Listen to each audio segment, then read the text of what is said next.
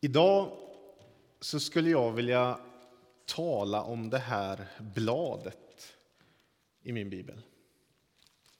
Det här är min bibel, det är en slimline-version, så det här bladet det är väldigt tunt. Och det skiljer gamla och nya testamentet i min bibel. Det gamla testamentet handlar om en lång period från jordens skapelse fram till Jesus. Det handlar om en Gud som längtar efter att människorna ska komma tillbaka till honom. Att återfinna det paradis som gått förlorat. Gamla testamentet innehåller väldigt mycket, men också profetier om att Gud kommer sända en räddning till oss. Han kommer sända någon som ska fixa det, som ska rädda oss. Sen kommer det nya testamentet. Jesus kommer, räddningen kommer. Det som det talats om i Gamla testamentet. Men mellan Gamla och Nya testamentet så finns det här bladet i min bibel. Det skiljer det gamla från det nya. Och min bibel, då, slimline-versionen, så är det väldigt tunt. För mig tar det bråkdelen av en sekund att vända det här bladet. Men i verkligheten så motsvarar det här bladet 400 år. Det är tiden som det här bladet är. Det är 400 år av tystnad. Det är 400 år av frågor. Var är Gud nu? Det är 400 år av människor som ber till Gud, som undrar vart, när kommer räddningen? 400 år. Man skulle kunna likna det här bladet vid en öken. En plats som är karg, ogästvänlig. En plats där man egentligen inte vill vara på. Det är vad det här bladet är. 400 år av öken.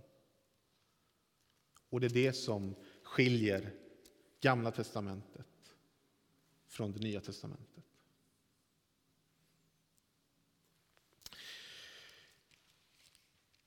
Och Det här bladet det finns i min bibel. Och det finns också på flera platser i Bibeln. Tider av öken. Det har också funnits i mitt liv. Kanske också du har upplevt att det finns såna här blad i ditt liv. Tider då man undrat vad är det som händer? Var är Gud nu? Och så vidare. Jag skulle vilja tala lite om det här bladet idag. Och framför allt så skulle jag också vilja säga något om vad Jesus vill säga till oss. Och framför allt till oss som kanske känner som det här bladet just nu. Vår text är egentligen ganska enkel, som Maggan här läste för oss.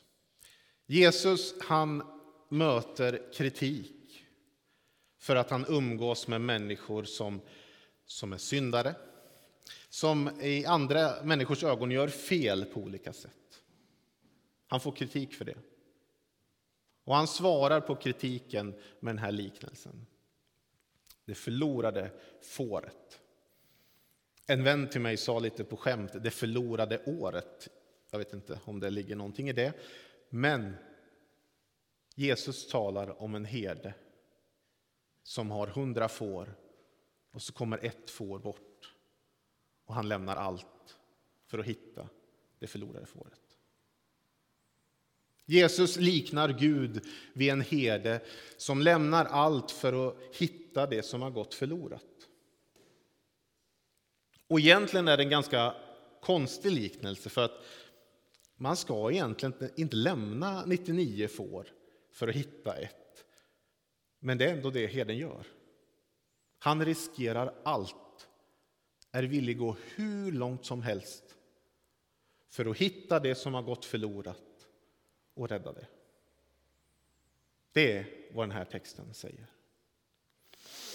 Texten säger också ganska tydligt att det är Gud som agerar. Många gånger kan jag, kanske även du, att jag tänker så här att jag måste bli bättre för att Gud ska komma till mig. Jag måste lära mig mer, jag måste göra si och så för att Gud ska liksom komma hit. Men i den här liknelsen så är det Gud som letar. Fåret gör inget annat än att gå vilse. Det är det den gör. Men Gud hittar de som har gått vilse och räddar dem. Det är Gud som agerar.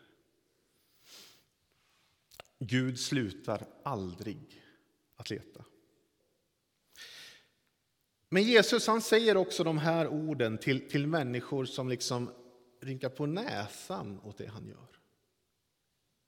Han säger det till människor som, som inte kan glädjas när de ser andra människor möta Gud. De blir avundsjuka.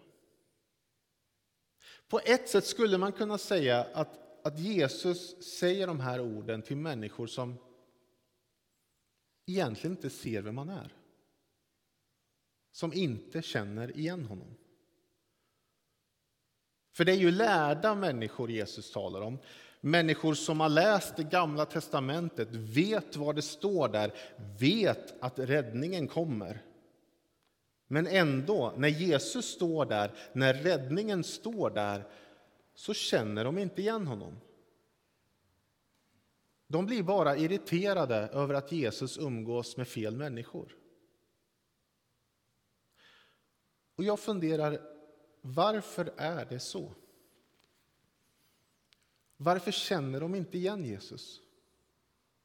Varför kan de inte ta emot hans kärlek, hans förlåtelse, hans undervisning? Vad är det som liksom hindrar dem? För det är ju inga genomonda människor Jesus möter här. Det är lärda människor som jag tror innerst inne vill gott.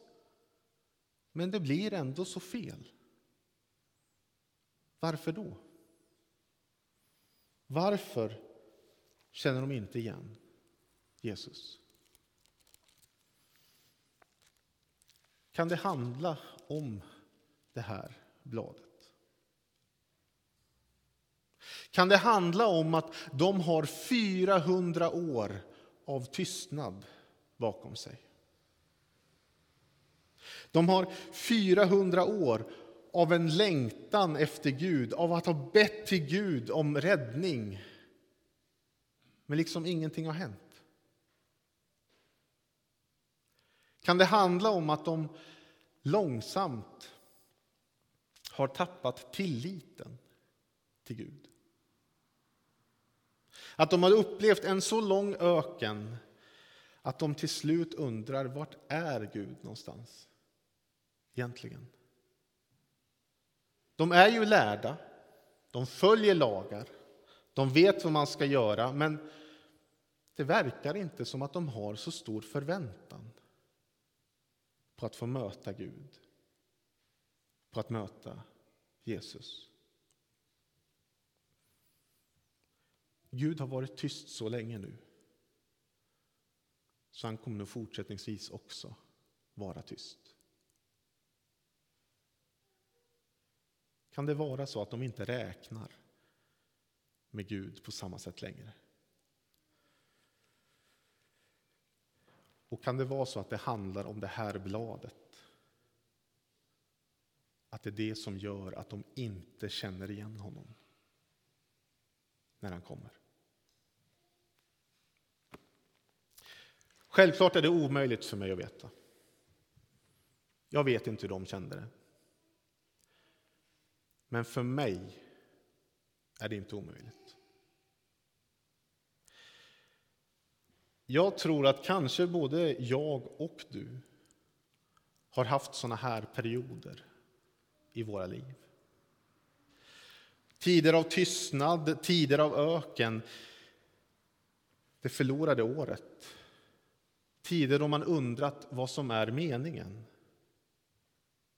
Tider då mina böner känns ohörda. Och det är inte märkligt att man till slut tappar förväntan på att Gud ska göra någonting. Man tappar förväntan på att möta Gud. Man tappar tilliten.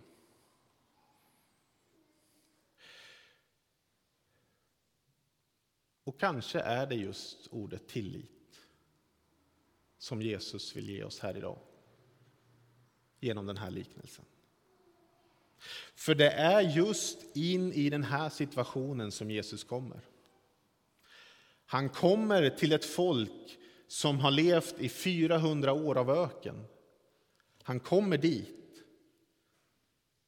Och det han säger är att Gud letar upp det som har gått förlorat och räddar det. Lita på att Gud hittar er. Vi behöver inte ta oss någonstans, utan Gud kommer till oss. Gud sände sin son till oss. Och det är kanske just det här ordet som Gud vill ge oss idag. Ordet tillit. För det här bladet, det är inte ovanligt i Guds historia. Det är till och med en återkommande plats i Guds historia. Israels folk fick tillbringa 40 år i öknen innan de kunde gå in i det förlovade landet. Jesus själv han döptes av Johannes i Jordan och sen gick han rakt ut i öknen i 40 dagar för att vara där och förbereda sig för sin gärning. Man tror till och med att Paulus, en av de stora första kristna ledarna, tillbringade en tid i öken efter sin Damaskus-erfarenhet. Det är som att många människor i Bibeln upplever tider av öken. Tider av perioder som man egentligen inte vill vara i innan Gud träder fram. Det är som att det här med öken ibland till och med verkar vara en viktig del i Guds plan. Ibland kan det till och med vara en sorts förberedelsetid för något nytt. Kanske är det också en av de saker som Bibeln vill påminna oss om också här idag. Att om du upplever att ditt liv är en öken just nu. Om du befinner dig på platser eller situationer som du inte vill vara i. Om du upplever att Gud är tyst och inte hör dina böner. Då ska du veta att du är inte ensam. Bibeln är full av människor som har upplevt precis samma sak. Men Jesus vill påminna oss om att det här är inte slutet. Det här bladet är inte slutet. Det är början på något nytt. Gud kommer att hitta oss och rädda det som har gått förlorat. Lita på Gud. Lita på att han hör dina böner. Lita på att även om du inte alltid känner så, så är han nära dig. Och lita på att när han, när tiden är inne, så träder Gud fram och kommer med räddningen. Och kanske är också öknen en plats där vi får öva oss i att lyssna. Gud kanske inte alltid talar på det sätt som vi tänker oss. Gud kanske inte alltid agerar på det sätt som vi tänker oss. Men han är ändå där. Om du är i en öken, så ha tillit till Gud. Det är just detta som Bibeln kan lära oss.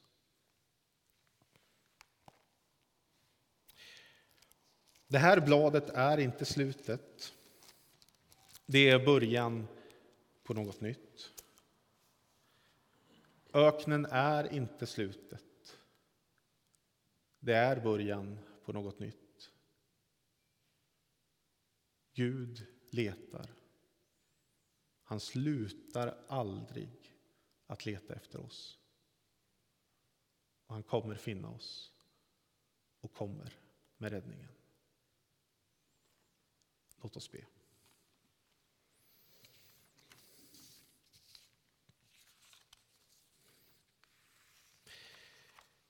Tack för att du är här just nu, Herre. Och tack för att du känner oss bättre än vad vi känner oss själva. Du ser att vi kommer hit med många olika saker idag. Du ser att vi kommer hit med ett, en mycket märklig tid bakom oss.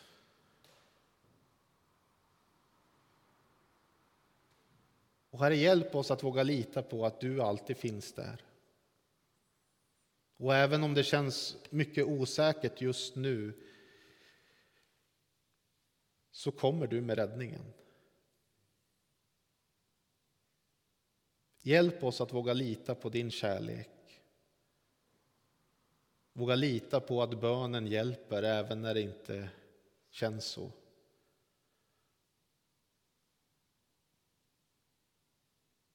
Tack att du är den gode herden. Och tack att du aldrig slutar leta efter oss.